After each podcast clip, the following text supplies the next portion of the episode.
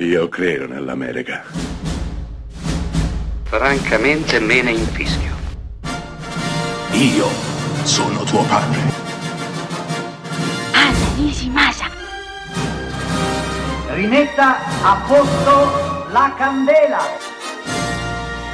Rosa bella.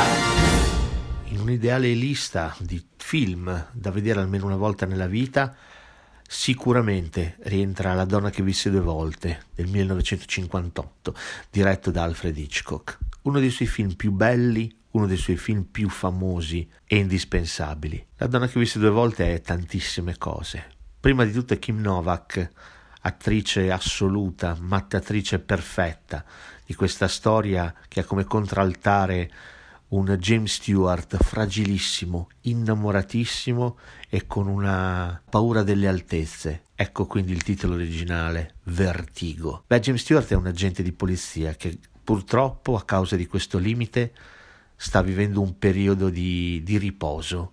Un amico lo contatterà perché il nostro segua la di lui moglie, Kim Novak appunto, la quale gli sembra strana, gli sembra distratta, gli sembra che possa avere dei problemi. Beh, i problemi ci sono, perché la nostra addirittura si butterà da un campanile, trovando la morte. James Stewart non riesce ovviamente a raggiungerla per il suo limite, ma quello che James Stewart non sa è che da lì a poco una donna terribilmente simile a quella che si è uccisa davanti ai suoi occhi si ripresenterà nella sua vita. James Stewart non può fare altro che dar voce, vita alla sua ossessione per quella donna e fare di tutto per trasformarla nella donna che ha trovato la morte. Ho cercato volutamente di essere fumoso per non spoilerare questo film che forse tanti non hanno ancora visto. Eppure La donna che visse due volte è tutta qui. Vertigo è tutto qui. C'è dentro l'amore, c'è dentro soprattutto l'ossessione. L'ossessione quasi cimiteriale di un uomo per qualche cosa che ha perduto, di un uomo per la morte.